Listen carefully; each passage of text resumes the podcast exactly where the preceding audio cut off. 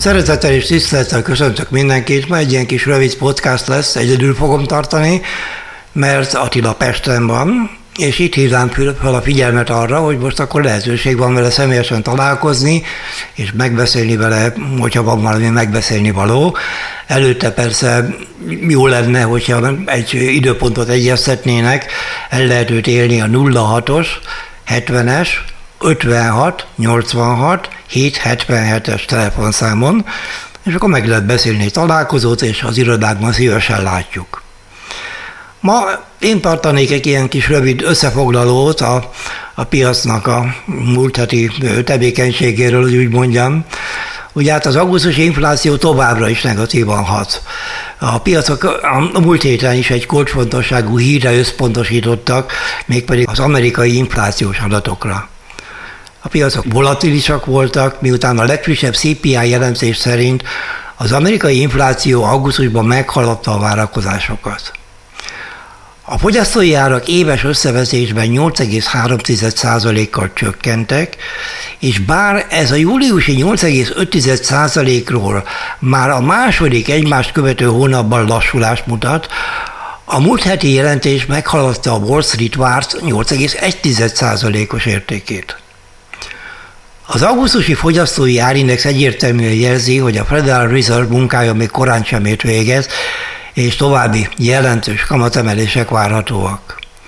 További olajat önt a tűzre, hogy az Egyesült Államokban a kiskereskedelmi fordalom is váratlanul 0,3%-kal nőtt augusztusban.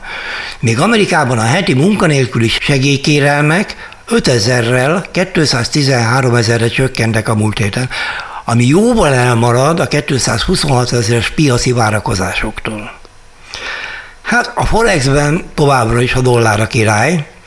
A dollárindex a hét elejé visszahúzódás után újra felfelé indult. Az zöldvasú egyre közelebb került a 110-es szinthez, ahol a szeptemberi 20 éves 110,79-es csúcsot tesztelgethetné, jelenleg még a 110-es szint körül táncol. A kamatlábak jelentős hajtóerőt jelentenek a dollár keresletének erősödésében. Miközben a Fed arra készül, hogy a piacok a harmadik egymást követő 75 bázispontos emelkedésre számíthatnak, az Egyesült Államokon kívüli többi nagy gazdaság éles ellentétben áll egymással, és sokkal kevésbé agresszív kamatpályákkal. Az EKB például csak a múlt héten emelte 0% fölé irányadó rátáját miközben Kína csökkenti a kamatokat. Japán pedig kitartóan nullán tartja azokat.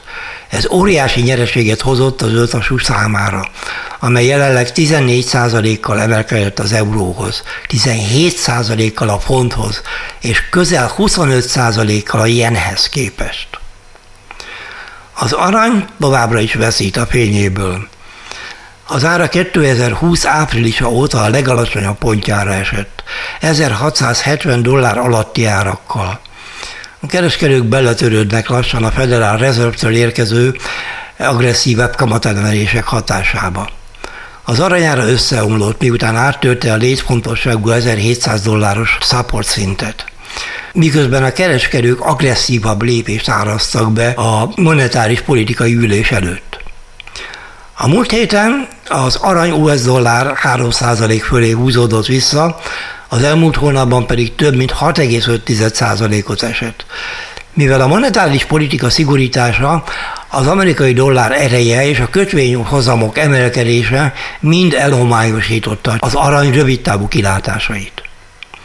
Nézzük az indexeket, hát így, így se sokkal jobb a helyzet, ugye? A főbb amerikai és európai indexek zuhannak tovább.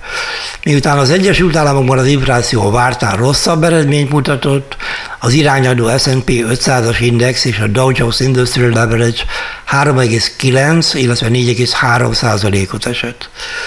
Mivel a technológiai részvényeket különösen súlyosan érintették, a Nasdaq százas vesztesége vezetett, 5,16%-os süllyedve.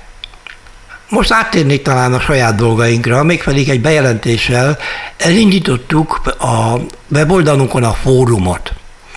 Ez tulajdonképpen egy ilyen community építés szeretne lenni, illetve egy segítség nyújtás egymásnak, vagy tőlünk önöknek. Tehát ott nyugodtan föl, föl lehet tenni kérdéseket, aztán egymásnak is lehet válaszolni.